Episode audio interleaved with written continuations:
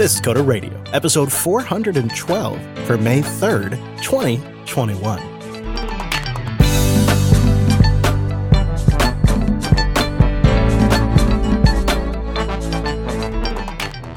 Hello, friend, and welcome into Jupiter Broadcasting's weekly talk show, taking a pragmatic look at the art and business of software development and the whole world of technology around it. This episode is brought to you by a cloud guru. A cloud guru now includes Cloud Playground, Azure, AWS, or Google Cloud sandboxes on ACG's credit card. Not yours. get certified, get hired, get learning at a cloudguru.com. My name is Chris, and this special edition of the Coder Radio program finds me all by myself because Mike is out on assignment. But fear not, I have a special, special episode for you. I have the privilege of sharing a wonderful chat between our very own Wes Payne and brunch master Brent.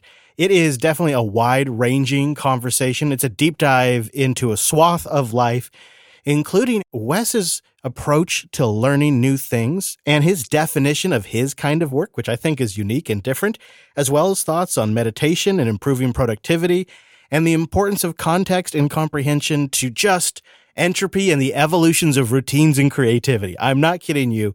It is a wide ranging conversation and it's a perfect one for our audience who has to think about work in multiple different ways. So before we go back in time to that conversation, I want to thank our sponsor, Linode. Linode.com slash coder. Go there to receive a $100 60 day credit towards your new account. And of course, you support the Coder Radio program. Simplify your cloud infrastructure with Linode. That's how we host everything now. They are our go-to hosting provider and they give us the tools to develop, deploy, and maintain all of the functions we need to operate at the scale we do with the size of the team that we have. I cannot emphasize that point enough.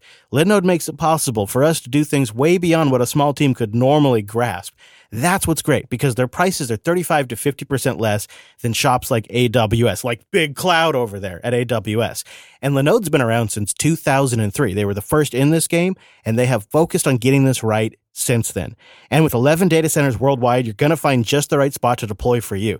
And you're going to rest easily knowing that Linode's built-in monitoring tools have you covered. Just simple things like that. Like I get emails when a system reaches a certain threshold on memory usage or network usage man, just watching that stuff is a fantastic indicator about what's going on with your system. But maybe you want something even simpler, like just beautiful, accessible, S3 compatible object storage in the cloud. I love Linode's S3 compatible object storage. What is it? Well, if you don't know, object storage is an easy way for you to store and access data without the need of running an entire server, you know, with its whole OS and everything in front of that. You can get just URL accessible storage either for yourself or you can flip it public. It's a great way to run a static website or host some files. We use it internally as a dynamic way to automatically add storage for our PeerTube instance and for our Nextcloud instance. So we're not constantly battling with storage limitations and accidentally using too much for a project that we're going to have around for three months that throws everything into whack. I mean, this actually solves problems that have literally broken a Nextcloud deployment before when I just totally ran out of storage. It's embarrassing, but I just don't have the time to manage this stuff. And so using Linode's tools to monitor and manage this and take care of some of these things, it is such a time saver. At the price point that Linode is offering, it's just a no brainer. They're dedicated to offering the best virtualized cloud computing. If it runs on Linux, it runs on Linode. So go to linode.com slash coder, receive that $100 60 day credit and support the show and of course, of course, try out all the features I've been talking about forever. It's linode.com slash coder. All right, like I said, it really is a special privilege to introduce this conversation to you. I take you back in time to brunch with Wes Payne. Well, hi, Wes. Hello, Brent. How are you today? I'm doing wonderful. I see your smiling face. Oh, well, come on. That's just because you're so nice. And it's not always smiling. That's why I appreciate it. Aha. I think I try to smile in the appropriate contexts. I hope I accomplish such things. You don't want a false smile. So we're doing brunch here, and you actually did participate in some brunch. Uh, how was that? That was lovely. You made me an excellent, excellent frittata. I did, and uh, Chris got a little bit of that down his gullet as well. Mhm. It was it was good. I'm a little picky about my eggs from time Oh. to time, um, but it was excellent. All right, just to warm you up for our uh, session here. hmm this is kind of neat for me, Wes. I'm sitting in the hot seat here, which is Chris's seat. Yeah. You're sitting in your usual seat, so this is totally normal for you, right? Um, but it's cool. Um, we've had the opportunity this week to uh, hang out with the crew, oh, yeah. So much hanging out. and we had. Well, tell me, what were the things that kind of stood out for you? Some food, some some conversations and stuff. I really enjoyed the ad hoc collaboration and just sort of people mixing and mashing ideas and all being nerdy about like a ton of different topics. Some of them show related, some of them just like life things. Lots of music being uh, bounced around as Mhm. well. I noticed. And Chris, I think, did a good job of trying to uh, show everyone the virtues of living in the Pacific Northwest. So while I did not attend all of those, I was very glad that other people got to see the beautiful landscapes around here. Right. I mean, you're you're a local, so you you've already been converted, right? Right. Uh, or converted by default, shall we Mhm. say? Right. Uh, have you ever um, lived anywhere else? Like you've you've been in Seattle, and I know you grew up a little bit further down, Yeah, I grew up in Olympia. slightly south. Um, but have you lived in any other cities? I lived in Bellingham for a while, and okay. then I lived in Everett. So all sort of in this little corridor Mhm. here. Yeah, the I 5 corridor. oh, nice. Yeah. And so, uh, totally your backyard. Very much so. What I But there's still plenty to discover, let me tell you. Yeah, I, I was just about to say what I really appreciate is when you can sort of become a tourist in your own backyard. Yes. And so I know Chris, we ended up, well, he's never been to those ice caves. Mm. And I don't know if you've ever been. Uh, no, I have not. Okay. So that's always fun when you can like both be the tour guide and also the tourist at the same Yeah, time. right. Let's go check out this fun thing together. Well, maybe it's fun. We'll find out. Right. Uh, I have to say for myself, um, moving to a different city is totally eye opening Mm. in the sense that it breaks all your routines and you have to build them all back Yeah, up. You got to find all your new places in this new city. Yeah. Was that the same for you when you moved, let's say, to Bellingham? Yes. Yeah. You know, I, I really do like that sort of. Um, you got to work out what new routines, and there's whole different sections of the city. And there's something, I mean, I, think about it more on the trail, maybe, but it definitely applies in cities of that when you don't really know what's around the bend and all the like, it, it might be terrible, right? It might just be like a dump that's around the bend, and, and you don't know until you walk around it. And that's a lot of the fun, but you also get all the enjoyment of before you know all the the things you imagine might be around the bend. Right. And that's just fun as you continue finding more bends and, you know, whatever, eventually map out a new area. What you're describing also makes me think that you could be describing sort of a, a learning journey through, I don't know, Yeah, some, right. some Linux or Oh whatever, gosh, right? Almost any definitely- learning journey is.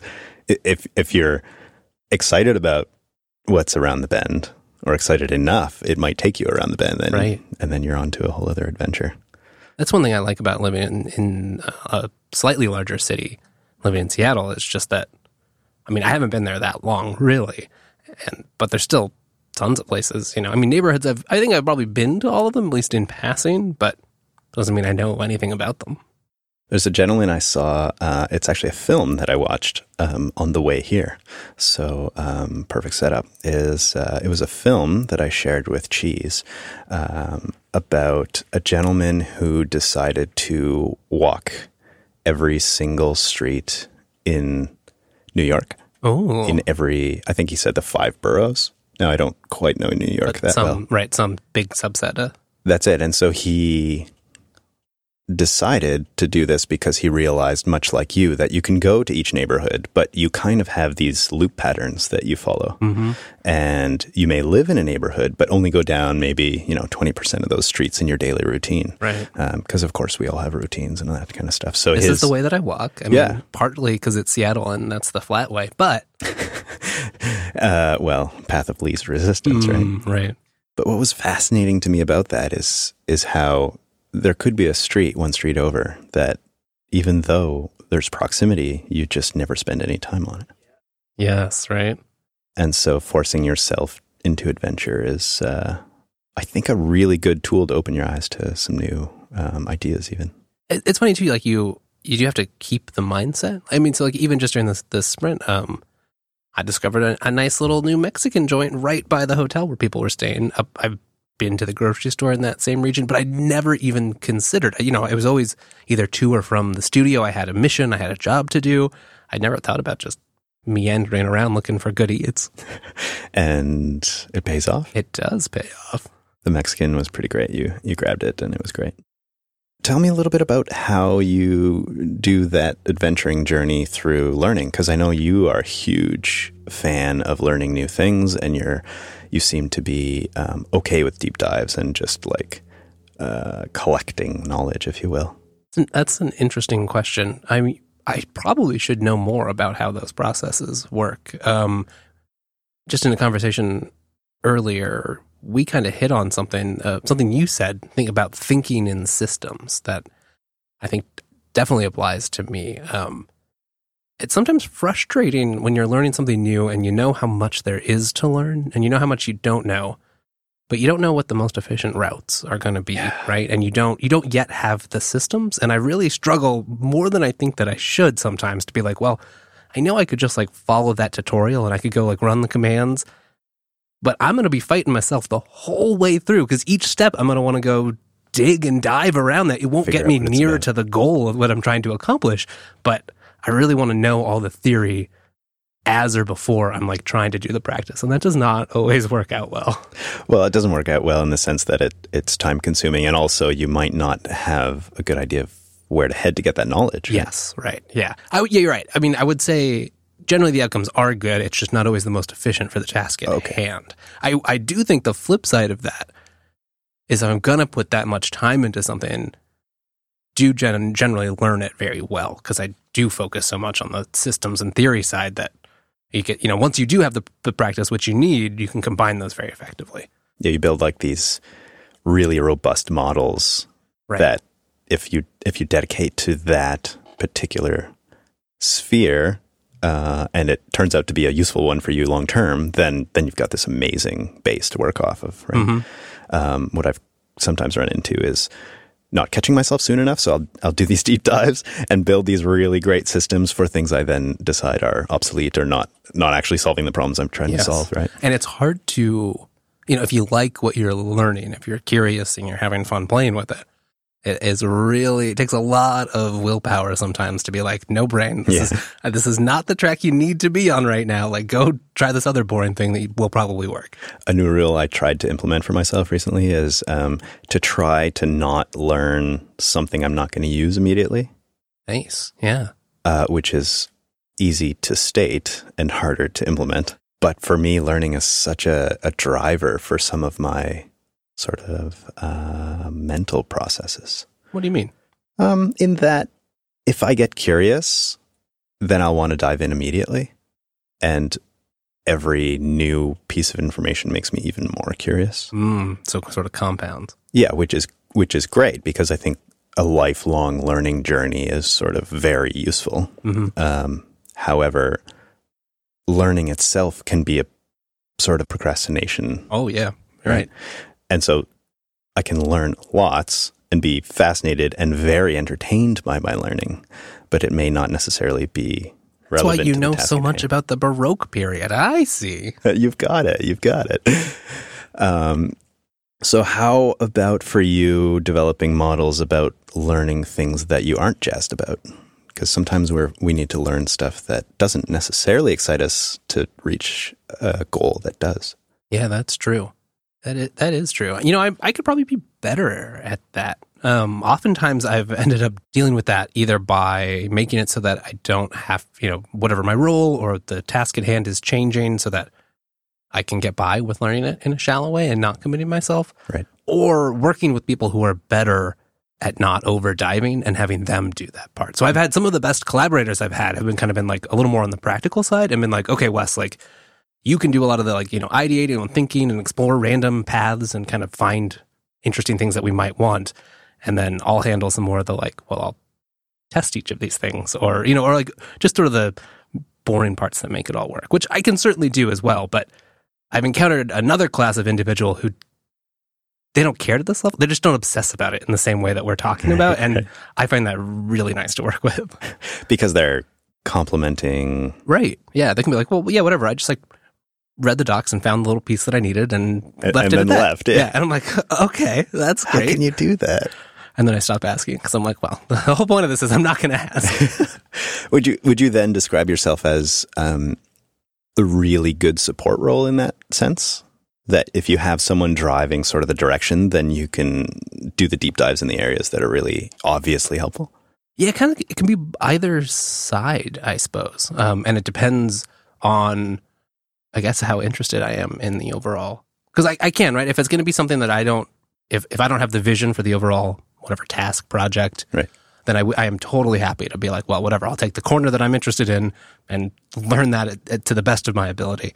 Um, if I care about it a lot, then I have a more difficult role. Uh, if I really am interested in care, then I have a, I struggle to not be one, not necessarily in charge, but at least, let's say, consulted about major decisions that affect that. Yeah, fair enough. So it's not, there's not a lot in the middle, I guess. Interesting. It's so good to know though how how you function, right? Mm-hmm. I think if what a gift it would be if we all came with our own instruction manuals, Oh but man, uh, that would be nice. it seems like most of our roles is simply to figure out how we function. Maybe you have really good people around you who are able to give you some feedback, but Right. most of the time that doesn't seem to be the case. Yeah, that's the real gift in some mentors, right? Some of the best mentors can can see your best and your worst and and use both of those as tools. hmm hmm Um, are there any mentors that did that for you or helped you learn more about yourself? Mm, that's a good question. I mean, surely, yes, there are. I've stumped Wes. You're hearing it for here first. Yeah, you are. I might have to think about that one a little Yeah, bit. yeah, sure. I'd like to give a meaningful answer, and I would need more reflection. I think. Yeah. I, I, I was curious about something sort of related. I, I'm wondering if you are also afflicted sometimes. You're talking about not learning stuff. Trying. Trying, yeah. Um, I sometimes find that difficult too, where there's subjects that I w- am interested in um, and would like to know more about, but either worry I would spend too much time doing or just know what it would take to do it well. And just doesn't seem, you know, it's like, so while I could probably dabble, I don't. And I'm wondering if that's maybe a net detriment to me. Like, there's probably areas that I could enjoy doing a little bit, but I don't let myself do because I think I should do them more. Is it linked to perfectionism in any way? Like, Hmm, yeah, maybe. and do you find that to I be do a have a little streak of that from time to time. Yeah, I would say actually that that has been both a real guide for me um, and a real detriment to me uh, in the sense that a lesson I've learned recently that's very helpful is to B plus is generally my B plus, my self evaluation of a Mm, B plus right. generally is is really good for most other people. And I'm not trying to put myself on some kind of pedestal, but having this like deeply set perfectionism um, can get me really caught up in trying to solve things that just don't matter for anybody else. Mm, yeah, right. And it's hard to replace that in whatever activity, right? Like if you don't really care about it, then it won't be as good. Or the flip side, like you're saying, that if you do really care about it, then you probably end up wasting some time on details that don't matter, but you also catch a lot of details that other people might miss. Yeah. For you, um, you describe not wanting to dabble in a specific project. Is there something that comes to mind for that? Uh, I've thought about doing more rock climbing, which is something I enjoy, but and have many friends who enjoy, but I have not dove in to any serious degree. Um, Is- that probably also applies to music. Right? Because you, I, I, did music a lot in my youth, but it, and I mean, I do a little music here and there now, but not really anything. Yeah, I know that you have a little bit of brass in you, right? Mm-hmm. Yeah, I played French horn and trumpet for. I was going to say flugelhorn, but I knew that was wrong. yeah, right. Uh, I did uh, in marching band play the mellophone, which is I don't know what this is. uh, it's like a marching version of the French horn. Okay. Yeah, um, it has a slightly different sound, but it has that still has that interesting sort of not quite muted, but more mellow tone Okay. um, that you think of with the French horn. Uh, it was it was, but it, instead of having the rotary valves of a French horn, uh, it had valves like a trumpet does. Interesting. Yeah, it, it, was- fun to play. I'd never heard of it either, but Okay. it, was, it was it was a lot of fun. And that was kind of nice is like a big trumpet, but with just like a giant bell on the end, To but still about the same yeah. holding size, and a lot of the fingerings were the same. So it was really easy to just start, pick up and play, and you could make a whole bunch of noise, which is really the best part about marching band. you just go out there and just make the a bunch of loudest one, noise. yeah, right? nice. Um, and so, how do you um, perceive the link between music and math? Because I know you have a huge interest in math as well, and I've heard often that those two kind of go together, even though they don't seem that they should. hmm Well, I mean, there's a lot of um, you know rhythms and uh, periodicity in music, obviously, but in a more fundamental level, sort of belaying all the surface level details. There do seem to be some similar, just sort of like ways about thinking, or maybe maybe it's not even that they have to be similar, but some of the patterns or styles of creativity needed for music can apply well to math or tech related things. Because I think, you know, obviously people see music as creative even when it, and, and it is, but miss the side of, of, of being rote and, and played back and, and recited, right? Um, and then see that side to math or computing or whatever and miss the more creative side. But often those are the more important role. It's interesting that you brought in tech there because that's often a um, that's often an area that is not necessarily seen as creative. Yeah, yeah, that's absolutely true. And yet, with anyone who's doing some pretty deep problem solving in tech, has um, to be like it's, it's a necessary, right? Yeah, I mean, there is a lot of value in being a practitioner and being a good, reliable, repeatable practitioner. But most of the things that end up, you know, at, least at the, the, upper echelons or the more interesting work is you're, you're kind of at the edge. No one's done that specific thing. There's no pattern, or there might be some, you know, there are some patterns, but you're making that specific bespoke thing. It's, right. you, it's a craft. It's up to you to combine all of the toolboxes right. you've gathered. And, and that's where like really caring about it matters or I, I, I like to think so. You can totally not, you can just, you know, you can cookie cutter you can work on some of the less interesting stuff. You can just apply techniques that you've learned and move on and solve the problem. And that's the right thing to do in, in many cases. Um, I, I just can't, I can't operate that way. You know, like if I'm not going to really care about what it is that I'm doing or like at least be really interested in some aspects of it and think about it a lot, wouldn't want to do it since we're talking about mental models, I've built this model in my mind that there's a, a range between, um, on one end, there's the technician, and on the other end, there's the artist or the creative, right? Yeah. right? And while you can be on either end, um, there's often this scale, mm-hmm. and that's for me easy to see in my own photography. Is that there are very artistic photographers mm. who aren't necessarily technically sound, but if they can get to the point where their tech technical ability is enough, right, good enough, they can get the shot that, that they, they, can want. get the artistry through, then mm. that has a certain um, positive impact. Right. And you can have technicians, which are really they're they're fabulous at the nitty gritty of settings and and lighting and things mm. like this, but they don't necessarily have the artistry. And there's obviously the whole scale. Right. Everything uh, in between there. Yeah, and I imagine that's much the same for what we were just discussing, which is that um, you can have very technical uh, implementers of solutions in tech, and also the artists who mm-hmm. tend to to craft the initial projects or the initial solutions and then someone else maintains it. Yes, yeah, exactly. And maybe you can throw like the like research arm somewhere yeah, in here. Um, so you have some ideas spinning out of this idea factory and then there's like the middle layer of people that can find good ideas. Maybe they don't come up with them out of whole cloth, but sort of steward, shepherd them, help them grow, evaluate them.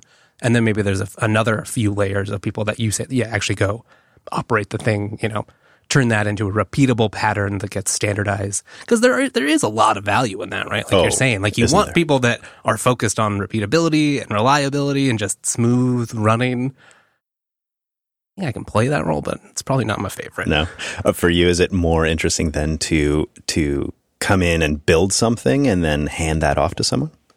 Somewhere in the middle. I guess. I mean, I enjoy a lot of the the different aspects. Um, it can be neat when you do a little bit of all. Um, the flip side challenge of that, of course, is you don't often get to control how what the relative amounts of each unit of those are. Fair enough. Um, yeah, it kind of depends. But I don't. I don't think I could be happy long term in probably in on stuck on either extreme of those. Right. You know, too much of anything. Yeah, and I think you also need some people, uh, good people in the middle, who can talk to both sides because there's a lot to learn. And that's yeah. been some of the problems, at least in the software side, we've seen that we're trying to get over as an industry is not having enough feedback between the people making the ideas and the people actually using the ideas. Isn't that true? Yeah. For sure. We're seeing that on the desktop, but I imagine in for you, you've seen that in a lot of the infrastructure that you've built throughout the years as well. Mm-hmm. And you just end up with, yeah, perverse patterns, not good communication, Angry people, right? Because you can make it work in lots of ways. You just need information and communication to flow. right? You, you know, they say that for relationships, but I suppose Right. that's true of most things. Is that communication is is key, right? If you're Mhm. if you're working on the wrong problem, then uh, it doesn't matter how fancy the solution you come up with. Right. And you have to constantly evaluate that because, as we were talking about earlier, you know, like yeah, there's these there's inertia to some of these ideas and to what you want to work on and what you are working on. Important to manage that. Yeah. Um, for you in some of your previous roles outside of JB. Um, were you working with really big teams, and is moving to JB like a, a much smaller team, or you're generally generally working in small groups? I have been part of some larger teams, um, although most of my previous experience have been about the JB size, maybe a little bit bigger, um, usually embedded in a larger sort of corporate structure, I'd say, um, or working with a larger array of other teams that I would work with closely. Um, I've also been on the opposite side where I've had, you know, um, one of my longer term positions. Um, I was just working basically with one other person most of the time. Right. Thankfully, I really enjoyed working with that yeah, person. I was just about thinking that cha- that can change things, right? Yeah, um, uh, that's it's almost kind of what we were talking about earlier. Is he really complemented me in that he was he was Ah. very practical, very much happy to just you know didn't didn't fuss, was totally willing to just bang something out and not be a perfectionist about it at all. So we made a very effective pair, I think. And this was someone who was like side by side on the hierarchy. Yeah, Yeah. yeah. We were basically a two person team managing a bunch of um, internal tooling for a company. Okay. And was it someone who had the foresight to place both of you together because they saw the strengths and weaknesses of each, or was it just happenstance? No, I, it was um, organic survival. I think. um, you know, because we just kind of found he he did happen to be the person who trained me. Um, Okay. but we worked different times uh, after the training period. Uh, I think it just kind of came together that we both had a you know drive to do other things, so we wanted to move in from where we were at presently. And I think I value that he was very competent. You know, and just like knew what was wrong, or if he was writing code that was sloppy, it was managed expectations. It was clear communication. Like, look, I just did this thing. It's not perfect. Whatever. Like, I did it to solve this problem. It's solved. Do you have input? And then move on. Uh, and then I think he liked in me that I was willing to spend a little more time with the ideas that that made sense to, and would find you know optimizations or other ideas or total alternatives that he just wouldn't have spent the time to think about. Right. It's almost like you're more willing to invest in the projects to see them be smoother long term. So he would call it Wes work. And so there'd be, you know, there'd be like shares of stuff where it's like, oh man, like, I don't know, like you deal with that. And then there'd be the other share where he'd be like, well, that's Wes work. And you go research those topics Right. and come back to me with what you think we should do. That's awesome. And there were no clashes during the training because I, I have often experienced that um, when you're teaching someone something, you can have all these different styles. And I imagine for two people who sort of operate differently in their minds, that there would be a, a difference in style. Yeah, that is true. That it can often be very difficult. Not that I remember. No, uh, I think I think this individual in particular happens to be very direct. Um, I think I think that helped, and doesn't. Be, I think because of the personality we're describing, doesn't have a lot of ego tied up in that knowledge. I mean, if you question his performance or something he was proud of, or you know, whatever, normal human operations there, but. You know, well, it didn't have to be this battle of like, well, do you know this or not? And there's no like, Right. passive aggressiveness about what you knew or didn't knew, and yeah, just no no games. Sounds like a great collaboration, really. Mhm. Man. yeah, it was it was re- it was time to move on from that job when I did, but Fair like, enough. that was the, the hardest part was there's just never worked with someone so closely because I don't know, like in school and things, I enjoy collaboration. I do, and I mean, I suppose I'd have to working here now. Fair enough. Sometimes you know what you're doing. Uh, I love teaching. Don't get me wrong, but sometimes you know what you're doing. I don't always enjoy the rocky road. Like I don't mind check-ins, you know. Uh, so like I played around some ideas, come back after a couple hours, meet, discuss where everyone got. But I really found I didn't enjoy more active collaboration, at least in some domains where I just wanted to be left alone and think and just do it by myself. So I would often find myself in roles of like on projects, I would just make myself the editor or whatever, you know, be like, right, you guys go do your things. I'll tie this up together and make it look nice at the end. Would you tie that into introvertedness for you? Hmm, that's a good question. You know, I read this really great book called Quiet, which the it, it's a very well-known book, and I forget the author now. It's, it's Susan Cain. Mm, okay. This was a book that was recommended to me, and when I ro- read it, um, it taught me so much about my own inner workings. Oh, interesting. So it's one of those books that enlighten you about yourself, hmm That's useful. which are some of my favorite books. Yeah. Um, but it did so in a way that made me more aware of the methods I needed to use in teamwork to produce the best work. Because I know for myself, if I'm constantly interrupted or if I don't have the time to hyper focus, which Mhm. takes me a long time to get into, then I can never create my best work. And it sounds, at least I see similarities for you, Mhm. even when you have really good collaborations, even with just one person. Yes. No, absolutely. Like, I guess I just I get tired of sort of like, should we explore this idea or not? And people have different uh, notions. And I, I don't. I don't want to talk about that. Like we can talk about if it's right or not, but I- I'm I'm just going to explore the ideas I want to explore. Yeah. and it seems to work mostly. I mean, I find it honestly. I find it very different. That the at least in that style. Maybe it's just maybe it's age. Maybe it's different subject matter because a lot of those interactions were around math and physics and a little more not not creative, but a little a little more right and wrong binary sort of things. I don't I don't have that experience really at all. I would say working JB. That may also be the the people involved too. There's a lot of variables. Interesting. I hadn't thought about it that way. I do I do agree with you though. I find myself in the same boat. I do need time to think and while I can operate under pressure, you're right, I wouldn't do my best work that way. You know, it'd be much better to just go like, give me 20 minutes. I'm gonna Yeah. go over here in the closet and then I'll come back out and then we'll have your thing that you need. That sounds so familiar. Right. Um, I'm very impressed by people that can operate in other styles. You know, some even some of our team members at JB, it's like doing all number of tasks at the same time and multiplexing, and I just doesn't make sense to me. yeah, some of us can require pressure to perform. Mm, yeah, that's true. Um, it is. I, I found for myself that it is true that I, same as you. It's true that I can perform under pressure and quite well when I need to, but the level of exhaustion is quite high. So I can do that for a short period of time. Mm, right before you just burn out. That's it. Or, like you said, if you give me 20 minutes with headphones away from the world, Right. then uh, Right. then I'll get it done faster. Nothing like being watched while you work too. You know, it just makes it everything goes slower. Someone over your shoulder, Mhm. right? Depends on what you're doing, of course, and, and how well you know it. But uh, there is probably an aspect to what you were asking, like with the introverted sense. Probably some of that, at least, is maybe not introvertedness, but um, not desiring excess conflict. Mhm. I don't think I'm conflict averse necessarily, but like in that example, I just would get tired of like, I don't want to argue about this right now. You know, like it's just not worth my time to debate this. Well, and I've picked up on you being quite agreeable as well. I suppose that's the uh, flip flip side of saying that. Yeah. Right. So you can, which is a gift because everybody likes you. Uh, and it can also be a bit of a challenge in that other people's ideas sometimes trump your own, even in your own mind. Uh, Mm. I say that from personal experience because I'm. I'm quite agreeable as well. And sometimes you put your own ideas on the back burner simply because someone else is willing to fight stronger for theirs. Yeah, that is true. Yeah. You know, there's um the fight costs me more than it does to them. So I have Right. to care more about the idea to make it worth it. Ah, that's fascinating. I like that. This um, compatriot that I really enjoyed work with, Yeah. he complemented me there as well. He he's happy to argue about anything just to just to argue about it. Okay. Uh, so that worked out nicely too.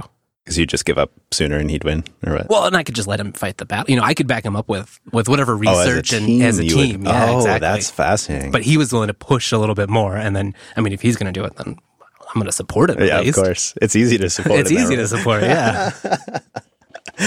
nice. Mhm. So you're saying I just need to find myself someone who's willing to fight my fights.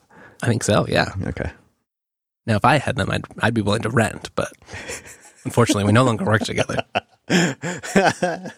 Do you ever? Um, I don't think we necessarily struggle for this, but sometimes if you have multiple agreeable people, Decisions they never won't, get yeah, made. they they won't agree or Right. won't be able to. There's not enough care in one direction. like if I said, "Hey Wes, uh, what kind of pizza would you like?" See that I think I could decide. Really? Yeah, it depends too. You know, there's um, there's sort of like an open and a closed agreeability. That's true. I'm not worried about telling you what kind of pizza I want because I know that if you you're agreeable, but you're also open enough to the interaction we're having that you would tell me if you if you weren't interested in that pizza. But there's some types of agreeable. I think that that's not true, and then I worry more about that, Yeah. and then might not want to suggest a thing because I don't, you know, it, it, just gets a little more complicated. These internal processes right. are just fascinating. And once you start picking up on them for yourself and also for others, you, those interactions, like those non language interactions that happen between two people trying to decide what kind of pizza to have. can be fascinating. Yes. It's even harder when, I mean, at least we are talking about pizza and I kind of know like what pizza I like. It's right. even worse when you take it one layer up. Like, what do you want to eat? Oh, that you know? like one uh, person's hungry. Like, what do you want to eat? One trick I got from Tim Ferriss that really helped me from his book Four Hour Work Week was to instead of asking what does everyone want to eat, especially if you're in a group of like three people or more, right? There basically will be no answer, no useful answer given, or you won't even. You'll just get on to a different topic entirely. quickly uh, derails. Oh right? yeah, oh yeah. We saw we we see that all the time, right? But what I've been trying to implement, and I haven't thought about it in a while, so either I've succeeded or failed. I'm not sure. We'll find out. Um, is to instead of asking the question, "What would you like to have?" is to put out a suggestion, right, and ask if that works. Mm-hmm. And when I have practiced this, I've noticed a big difference in everyone's level of um, agreeing to ideas and the the speed at which these ideas can happen. So, in working with in teams, right, uh, this could save a lot of time you know, you're coming to it with solutions instead of just questions. All of that, I think, applies. I mean, because the you know, I'm thinking about this doing, you know, creative work. It's kind of the same, like the open closed, because it can be really useful to have someone start, even if it's a, just a terrible idea, right? but just to throw it out there and sort of get the ball rolling. But that requires enough openness and trust in the group that you can feel confident that, like, that idea doesn't represent you. It's just a thing. You're just saying it right here, which is often true for what do you want to eat, but doesn't always carry over to what should we title the report. They're both brainstorming in a sense. Mm-hmm. Um, and what's interesting is that everyone has a stake, right? And so, right. so some of the I, I, read a really great book that was given to me by my uncle, who is almost identical to me Uncle, like I'm a is younger. His name also Brett? Can we call him Uncle Brett? Uh, you could. His name is actually Ray Allen. He's a great, great guy. Oh, okay. Um, but he Uncle has Ray taught me. he has taught me a lot about my own inner workings. In that he's kind of a few um, decades ahead of me Future and has Brett. all this experience right. and dilutes that into what is helpful for me at my own stage of life, which is if you can amazing. find someone like that for yourself, it Boy. is fabulous. Uh, um, uh, does it work if I like just try to talk to like a face app aged picture of myself? you could start there because I'm doing that already. Gentlemen, I'll sneak in here if I can borrow the studio for a moment and tell everyone about Datadog. Let's go solve some problems and analyze code level performance across your entire environment and troubleshoot issues faster with Datadog. Datadog.com slash coder radio. Go there to get a 14 day trial. And if you set up a dashboard and use that URL, you can also get a free Datadog t-shirt. Datadog's continuous profiler automatically collects profiles from your production servers all the time. I'm talking the entire stack, everyone, like the whole dang thing from the metal all the way up to the applications. So you can analyze any of that data you need quickly with minimal overhead. And you get a unified picture of your environment by correlating code performance metrics with your other monitoring data with these beautiful, gorgeous, fantastic, slick, real-time dashboards. You should go to datadog.com slash coder radio just to see the dashboards. But now they have over 450 integrations that allow you to do tracing and log management and that continuous profiler all in one platform. I mean, they're actually talking and analyzing your applications too. Can you imagine how this enables you to visualize and communicate across your team?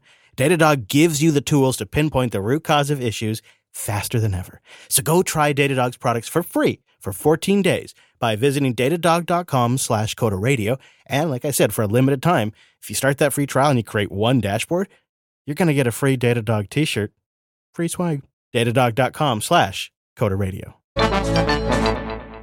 back to this book. Um, this book he gave me, which he gave to me like 10 years before I read it. Oh, right. Wow. This is the kind of book you're like, I think that's really interesting and yet not interesting enough to dive into, but I finally did. It's called The Six Thinking Hats and it's all about simply, um, it's a brainstorming. That sounds interesting. Technique. Mm-hmm. Um, and I'm sure we can link to a Wikipedia page that would describe this a little bit more sensibly than I, sh- I would. Um, but the, the main nugget I got from it is that brainstorming should be a protected area. Right, right. You can do brainstorming with other people in a way that is um, methodical and yet still very creative. And so the process in this book is basically there's six hats and they all represent a different way of thinking. And, and when you're in a when you're in a hat, everyone's wearing you know ah, quote you unquote the hat. Yeah, point or whatever. And I forget what they are, but they're fascinating if you want to look into them. And so one of them might be like just throw out any idea at all that fits within um, creativity, mm. for instance. Mm-hmm. And so obviously you're going to have some people on the team who are a little bit stronger at that stuff. So that's their time to shine. Right. And yet when you put on different hats, it, it relates to some other team member's strengths. But the most important part for any brainstorming, whether you're trying to decide what kind of ice cream you want or what kind of pizza or, or where to take a certain project, is for it to be, like you said, a protected area where you're not sort of chastised for sending out what are seemingly bad ideas, but might lead to nuggets that are invaluable. Mm-hmm. Um, and it's something I've only recently learned to do well. Um, but that I see it being kind oh, that's a challenge. Yeah, right? right. And I don't know that we all think about it as much as we probably should. It's interesting too what you're talking about too, like how structure can sometimes provide that. Mm.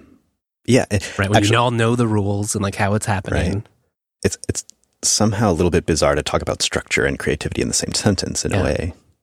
That that's another part. I guess like kind of what we're one of the themes in this whole conversation. Like we have these words and notions, but we don't. Many people do good books, right? What, what we're talking about, but generally we don't necessarily dive into it or try to study or bisect, right? Like, oh, right. you're just creative. Brent, how do you take such good photos? I have no idea. I, am not going to conceptualize it that. and right, I mean, there is some element of like, well, you see photos that you want to take and you take them. That's a oversimplification, but I'll take it. But there's there's both a lot of structure and a lot of whatever inherent creativity, artistic sense so there's this great website that I'm not sure if you know about. It's called Brain Pickings. Ooh, tell I, me more. I believe the author is Mary Popova, and what she does is dives into a lot of literary work uh, and extracts nuggets. And one post I saw that always sticks for me is describing um, the methods that writers use and some really historical writers use to um, begin their writing process on a daily basis. Right. And so that's the juxtaposition again of structure and creativity, right? They they have applied this structure to their day that optimizes their creative time. Right. Which probably doesn't always fit in whatever other random society imposed structures. Yeah, fair enough. But what's fascinating about that to me is that you really need to know yourself well to be able to establish that structure in the 1st mm-hmm. place, right? Yeah, no one's going to tell you. You have to find it. Yeah. And um, do you have any such routines or well you were mentioning earlier when you when you came in that uh, the sprint sort of shook up your routines that is certainly true uh, you know just changing having everyone here and doing all kinds of different things i'd say i'm reforming some oh. routines because i had routines for a more traditional type of uh, mm-hmm. role or at least hours and i have a few things i'm figuring out i think that i like but I've kind of uh, gone back to a blank slate, at least somewhat, and have been actively exploring. I think I do really like sometimes just starting work immediately in the morning, um, which is one advantage of working from home is that you can do that. You do have to then have the flexibility to then, you know, stop at some point and go do like regular morning activities. Right. Like feeding yourself. Yeah. Feeding yourself, your animals. I don't know, maybe going outside, that sort of thing. Seeing the world. Uh huh. Um, but there's something about this early morning. I'm not generally a morning person. I really like the morning. I'm just bad at going to sleep and enjoy being awake at night. it just seems to be what I gravitate to. But I love being up in the morning. So if I can't, but it seems to be the most enjoyable if I've been up the night before, not super late, but you know, had been working on the thing, actively engaged, got a good night's sleep, and then I can just like jump into it. Because I the early morning hours and then like afternoon are probably my best productivity times. Okay. Do you find that, well, wait a second, I'm going to challenge you there because you mentioned working late night on something. I do also, late night can work. Okay. That's a little more variable. It depends a lot on how the day has gone. I think it was a better time when my job was more predictable. Um, these days, it depends a lot on what happens in the day, how many shows we did, you know, whatever. Uh, and so late night isn't always. If I have the schedule flexibility, and that depends too, uh, I will sometimes do a hybrid where I'll just go to bed and then wake up at like two and then work from like two to five. And that also can be very productive. That's 2 to 5 a.m. Yeah. Wow. There's just something about the times when like no one else is up, there's no distractions. I've heard this before. Yeah, Mhm. for sure. And I think too, it is one of the challenges, you know, with, with like working from home can be dividing those, like when you're doing life things, when you're doing job things, and how do those mingle and where's the border? There's not a lot of border. I mean, like you can just define what you're doing. You know, it's a chunk of time that you don't have any conceptions about. And so you can just assign it to something. hmm And from 2 to 5, nothing else is going to demand of your time. No, I don't, I don't have no plans then. Thankfully. Well, the only plan you have is the plan you want. But I've so I've recently sort of rediscovered that I knew that. Um, like in, in college, I would frequently, you know, I'd stay up late working and then be like, "Oh, I'm just like too tired to be productive, and then have to wake up early to get the assignment done or whatever. And I think working a more traditional schedule, I kind of forgot about that. So I'm rediscovering it to an extent. There's something to be said about working at your best times for you personally. Mhm. And sometimes our nine to fives can really challenge that, even though they're there in place to try to make it easier or more productive for, for the general populace. But what I've discovered is many, for many of us, especially in the tech sphere, um, this late night stuff or early morning stuff is more our jam. Mm-hmm. I don't know. There's something about like the late morning that's just not productive. Yep. I'm so it's either I'm gonna like sleep in and you know stroll into work at like ten thirty, or you might as well I just just let me work from like you know six to nine or something, then I'll come in in the afternoon. Right. So I'm assuming then that you've not had a work from a distance or work from home flexibility in any previous. Uh, I have, uh, but those the hours were still more uh, Oh. traditional, and most of them were not totally remote. It would be like a hybrid sort of thing. okay. So I was still at least in the culture of the office. Right. Just from a slight distance. just from a slight distance. Yeah, exactly. Uh, and men- so this is kind of the first opportunity, at least in a while, where I can be like, well, if I want to get weird with it, I can. let's shake it up. yeah, right? Why not? Uh, and I mean, that happens anyway, right? A lot of the team is on weird schedules just because we all live in different time zones. So, We're a little bit all over the world, right? Mhm. I mean, you look at Joe, yeah. and I will ask him this a little Poor bit more. Joe. Um, Joe has basically set his internal clock to a completely different time zone across the world. So, Yes. um, very fascinated about that. Uh, for you working late night on a project and then sleeping and waking up, you mentioned that works really well for Mhm. you. Do you find that the, there's something about the process of sleeping with an idea in your mind that Oh yeah, definitely. I'm a big proponent of the um, one of my favorite people, Rich Hickey, who's the guy who made the Clojure programming language. Uh, he calls it hammock time, but just just really tries to underscore the value of like thinking, you know, and turning things over in your mind before doing. Doing is important too, and that's a separate conversation. But uh, so I value that a lot. I really enjoy, you know, that time when you haven't quite fallen asleep, but you're not quite you're not 100% rational you're it's like not you're lucid but not totally uh, i think that is a great time so that can be a kind of enjoyment too you know just like taking a break having being a little more relaxed just laying not worrying either maybe you fall asleep maybe not it's okay either way that can be some of the best times you can resolve or just make clear something you're trying to work out Yeah, there's a real like freedom of ideas there Right. without constraint. Exactly. And I think we're easy on ourselves in those times because we're like, ah, we I could just like that's kind of like dreaming, and I don't need to commit to anything. yeah so you don't have to follow it down you might not even write it down you can just it's a true exploration, isn't it? Mhm. Um, have you done any meditation? Because I know that meditation can sometimes. Oh yeah, no, I um, I that's one of the things that has been sort of disrupted in my routine lately. Uh, I definitely enjoy meditation. I could probably stand to do it on a more regular basis, but it is a usual part of some of my routines. Okay. And do you find it useful for you um, to gain just general clarity or more of an idea sphere? Um, yeah, I guess I it can it can be both. Um, the ideas sphere is maybe a more constrained activity, uh, or at least not constrained in what it is, but constrained in time and place.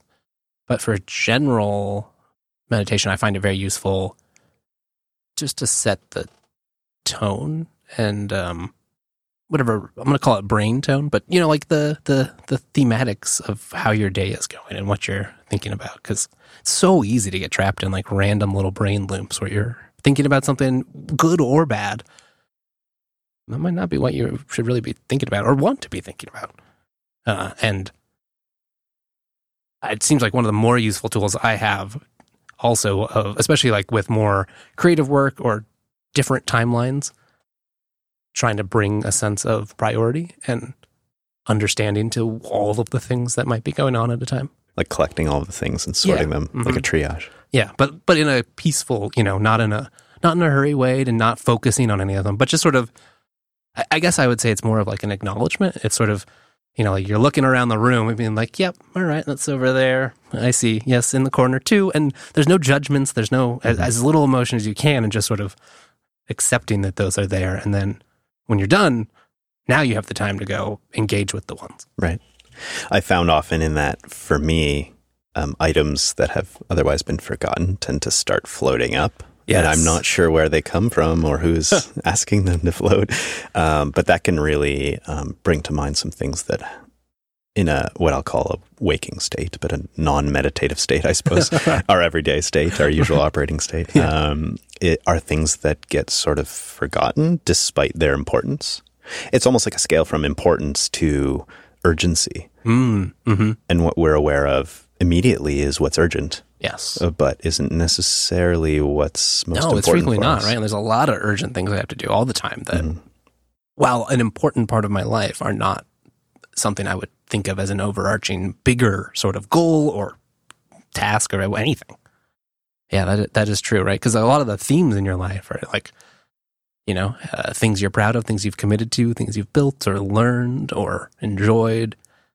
And most of the time, those are not the urgent things. They're the things you have to plan for or think about a lot to be able to actually do, and probably takes time to look back and actually appreciate. Right. And the rest of it's all like, well, the trash has to go out.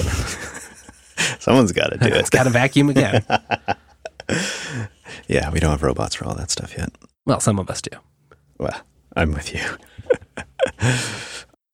do you find for yourself a real challenge in seeing some of the ideas that you've implemented? You know, some of the technologies you've implemented, even in the studio here. Um, do you find it a challenge to see them constantly evolving, like the entropy that tends to work its way into projects? Is that tricky to see something you've built needing to be changed all the time, or, or do you get excited by that? I think I struggle with it less in a technical sense or a work sense Right. and more in a personal sense. Like an emotional sense? Well, just in personal matters, I guess. Like I find myself building more routines, having more of those sort of structures in my regular life hmm and being more exploratory and looking to change in a lot of like technical work things. So I, I kind of enjoy that. I mean, again, there's a lot of value in reliability and, and sameness and all that. And, and I'm a big proponent of such things. right. But, but I do I do enjoy change and evolution.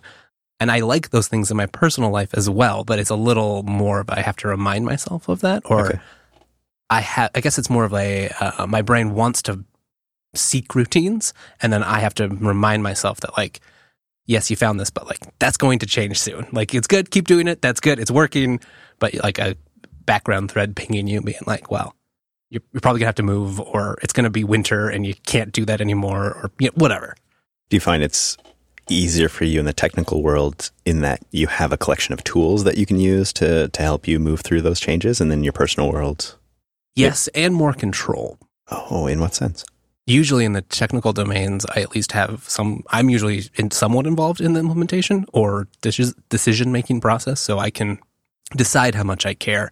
But I really have to care a lot about my own personal life, and I could go live a life where I had more control. But like living in a city and currently renting and doing things that involve other people, it's a lot that can change without my input at all. I guess there are more external factors. There are more external factors. Yeah, exactly.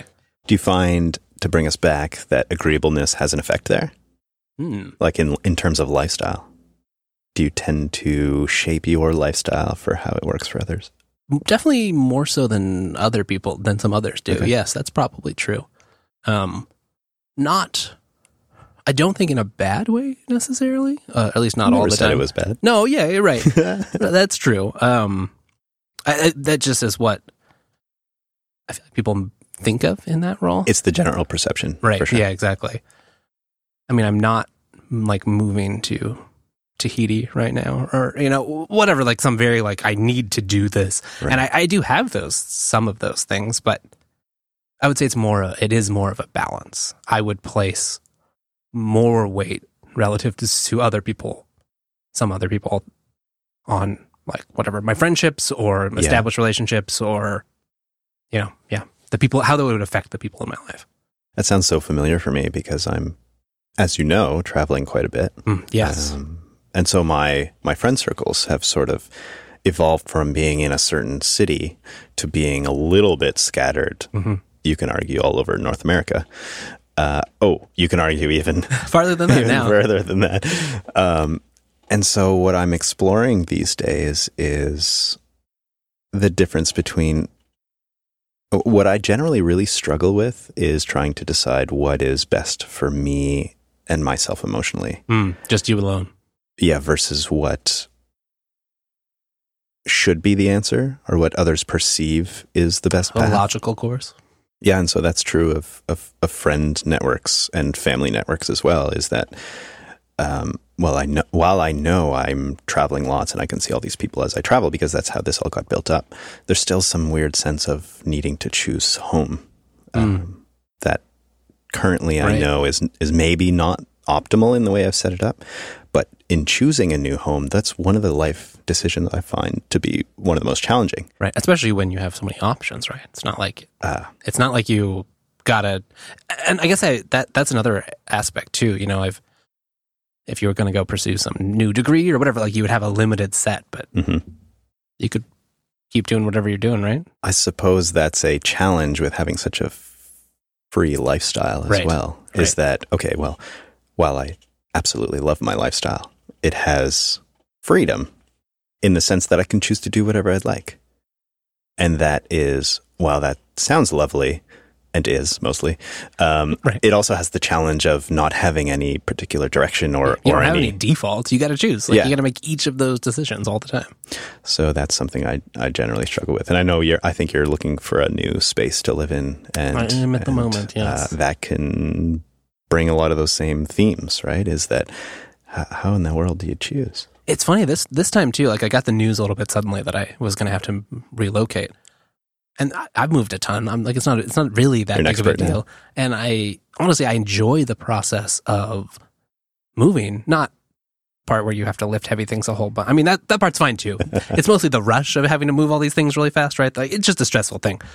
But I really enjoy the like considering new aspects. I think I am building more of a at least in a particular domain of a sense of like what I like and spaces and ideas and that sort of thing. So that's all, all very fun. Some about like the suddenness and I think playing on that aspect of control. Like this one, I think it was also just like it happened at an inopportune time when I was busy and stressed out about other things. But it, I found that it really like ungrounded me in a way that I was surprised by. So you're trying to collect yourself. Yeah, so I'm trying. So I'm trying to to collect myself, and it was. I mean, I've it's kind of at a. You know, I moved into the city proper because that was, that's where all the that's where the work was, right? Right. Um, and that is no longer what I'm doing, So you have different inputs now or different filters.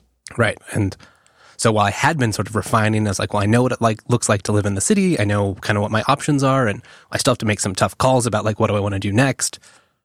Now, if I suddenly found myself being like, not only do I not have the nice luxury of time to go like fart around and think about these ideas, Which you but required. I, which yeah, right, exactly. but I also suddenly have a giant swath of other options that I hadn't previously considered. Um, so th- that's still exciting too, but it definitely took me a little bit out, and it was like a day or two where I was like, "Why am? What am I? Why am I feeling like this? Like, Uh-huh. what is like?" The facts don't add up to how this is making me feel. so you had to pause and Yeah, had to pause yourself. for a bit and be like, "Oh, yeah, right. right. This is what's happening." And I think it, it didn't help too that I kind of really like my current place. Your place is great. Yeah, for sure. I, I see kind of a link in moving house to traveling in the sense that it, it sort of puts a break in your everyday routines Oh yeah, and forces you to sort of look around, right? And Mhm. reevaluate and, and have an opportunity to change things. Yeah. Um, And that's what I, I love that aspect and that it's so interesting comparing how you live, you know, because we're all, I mean, we're all living, we all have, have lives and do things and make constant decisions every day and not in like a judgment way, but just in a, I think I heard it, I think I heard this quote on like, remember the show? What was it like? Uh, Seventh Heaven or something? Like it was like Okay, a yeah, religious. Yeah. And I think the dad said something like, you know, your like life is basically just like a sum of all of the choices that you make. And I like that idea, even though I think the show was obviously terrible. And I was just flipping through channels or whatever and, and heard this, but it just stuck in my mind. And so it's just interesting to, you know, as you compare each little choice of like, well, when do you push yourself? When do you not? When do you move? When do you not? How do you place yourself in the world? What's the sum you want to get to? It's a good question. I have some ideas. It's very much a work in progress. As we all are. Uh, one thing I struggle with is the difference in paths. Is that if you all of a sudden choose one fork in the road, I struggle with trying to accept that the other fork Mm, is now right. no longer possible, You just cut that off and which is not always true. You can always sort of uh, reach for um, alternatives later down the road, but they're necessarily going to be different. they're going to be different, right? Do you have any techniques you use to deal with that? Uh, hold myself closely and cry. Right. Cat Uh, cuddles, maybe? cats help certainly no i it's something i've struggled with that i don't know that i've found the answer to for myself Mhm. um, and there is some perfectionism in that Right. You want to make the best choice, right? You Yeah. don't have all the information because you can't. but sometimes both options are equally good Mm-hmm. only for varied reasons and so then my toolkit is empty of tools to help me deal with that Right. And so i can be very slow at making those types of decisions Mm-hmm. Mm-hmm. uh, choosing home i guess fits into that realm a little bit It is, uh, you know, I think it's hard too. There's, there's probably an element of whatever agreeability and logicalness. You know, it's like some of those bigger ideas. It's hard if you aren't falling in love with them. You know, because if it is one of those things, you're just like, oh my gosh, yes, like. I, I was driving through this place. I love this town. I'm already working remotely. I want to live there. I'm going to go do it. If you can fall in love with this idea so much, then it's then everything's easy. I mean, you might still have a lot of problems, but makes it easier there's so many things in life that just aren't, you know, you're just, it's like, meh, okay, I got to make this choice. I know that it matters a whole bunch and we'll have a bunch of outcomes I can't foresee. But it's probably both are fine. right What do, you, what do you do? I mean, you flip a coin, I guess, at the end of the day, but The coins are really useful. That's for sure. Um, but you never really trust what they say. So or someone flip a smartphone, I think. I don't know that we have are- coin money. that sounds a bit more expensive if it all goes wrong. there's someone I really love named uh, Derek Sivers. Do you know him at all? Um, I don't think so. built CD Baby, and uh, Oh, okay. um, but one thing he, I guess it's a concept that he's sort of spread around, which is um, he calls hell yeah or no, Mm, mm-hmm. which boils down to either you feel very jazzed about an idea and you say hell yeah I want to do that, or you should just say no to it. Right. And while that seems really simple to implement, um, I've actually noticed that it's it's profound in that for those of us who are agreeable and tend to go along with what seems like okay ideas Right. or okay paths that others set for us or convince us to follow or or what it may be, um, it's almost like a preset filter that allows you to tap into how you feel. You know, you just Mhm. ask the question, well, how Mhm. do I feel about this? And often I found that pause is enough to convince you of what you actually feel instead of what Yes. you're sort of empathizing with.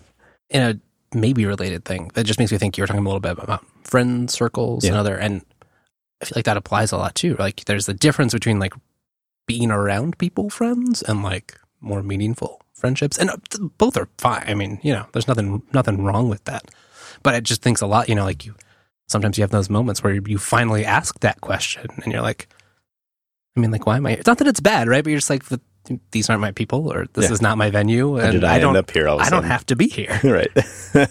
but that can sometimes be a difficult thing is saying, wait, Mhm. I'm I don't feel like I should be here and therefore I'm I will leave. And I think it can be hard too if you don't necessarily, you might not have an immediate replacement too, right? So it's like, well, come out and do this thing with us, or do nothing. I mean, not you probably won't Yeah. do nothing, but at the time it feels that way. So maybe we should all have our own defaults. If we're doing nothing, we can just do something that we really love or Yes. find really useful. I'm trying Ah, to do better at that.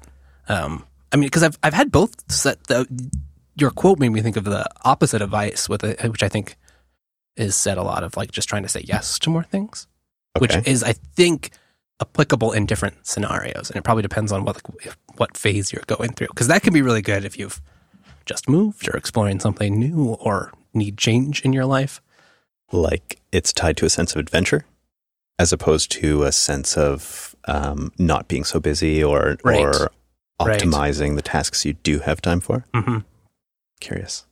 Um, I, I've mentioned a few books, I think. Are there books you're reading recently that really get you jazzed? I um, am rereading because I read it very quickly and wanted to read it again. Um, it's a book, getting the name of the author right now, but surely we'll have show notes or some such that we add we can to. come up with such a, such a thing. I imagine we have the technology. Um, it's called Why Buddhism is True, which is a ridiculous title, but is very much a um, book about the more, I don't want to just say like science based, but more um, secular side, I guess, of Buddhism.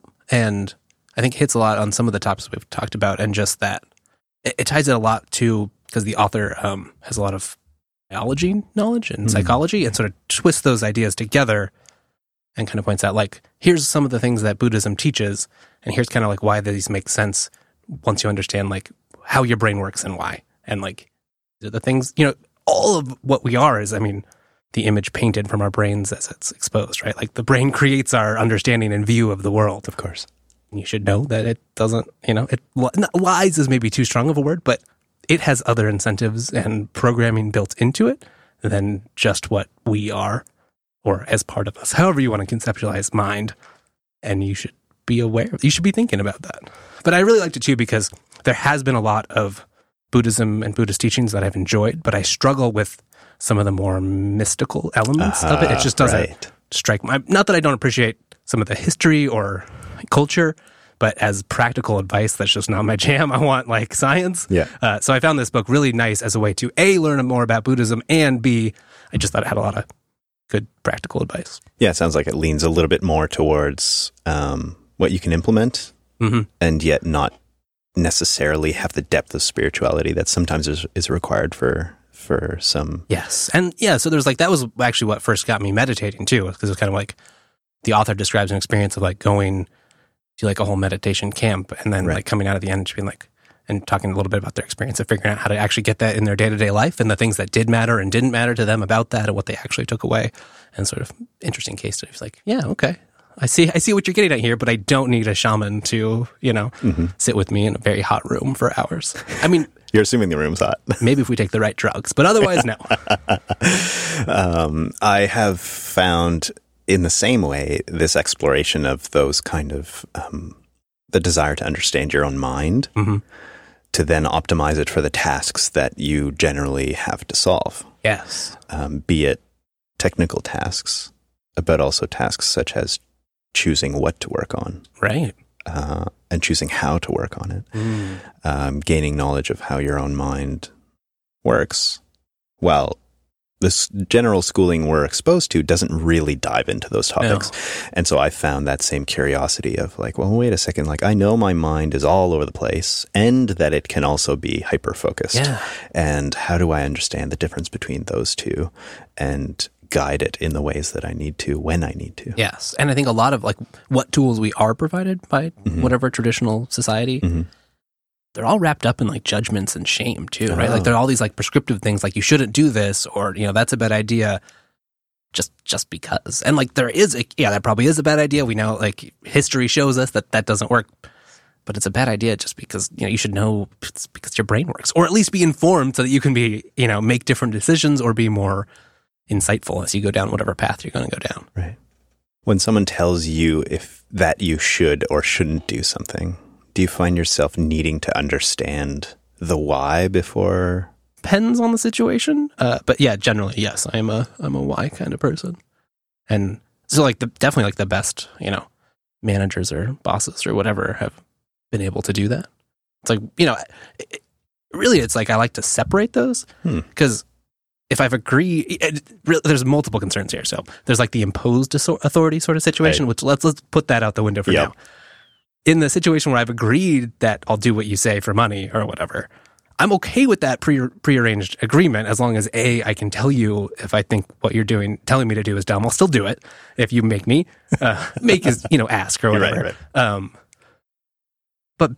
the other side of that is I want to know why, regardless, just because I want to help. Like I want to do it the best I can. And if I don't know why, I can't do that.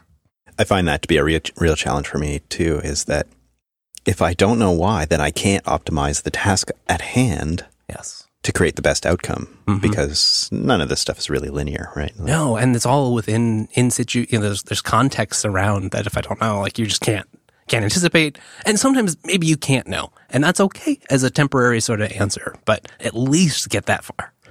Yeah, context is a great word for that. Um, I that's a way simpler way to explore it for me. Is that uh, I need some context to understand the path.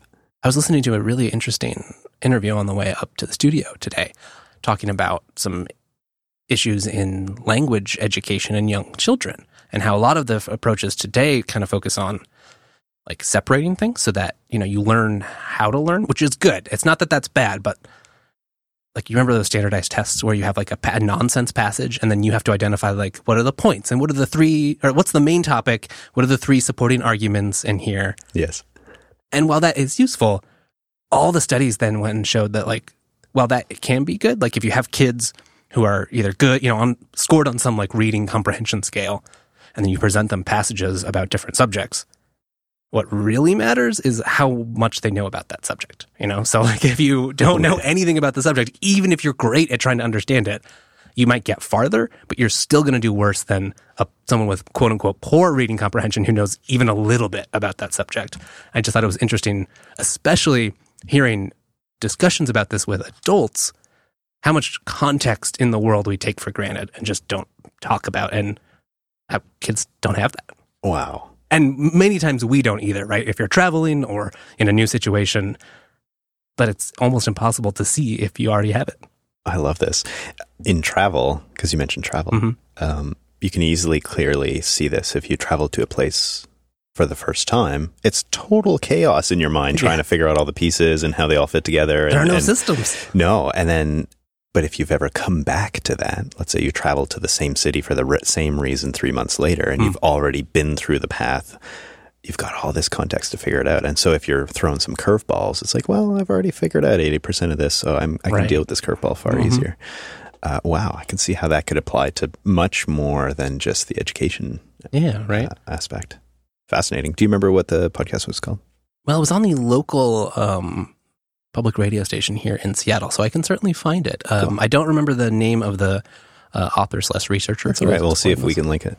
I think we can. Uh, we have the technology. hmm Well, Wes, um, thanks for chatting. Uh, I admit I wasn't sure where this was going to go, but it's gone in, in all sorts of fascinating topics. So Everywhere. let's do this again. Super fun. You're still making brunch next time, right? Uh, we'll see about that. thanks, Wes. Well, I hope you enjoyed that chat. I absolutely loved that conversation. The brunches are the best. You can find more over at extras.show.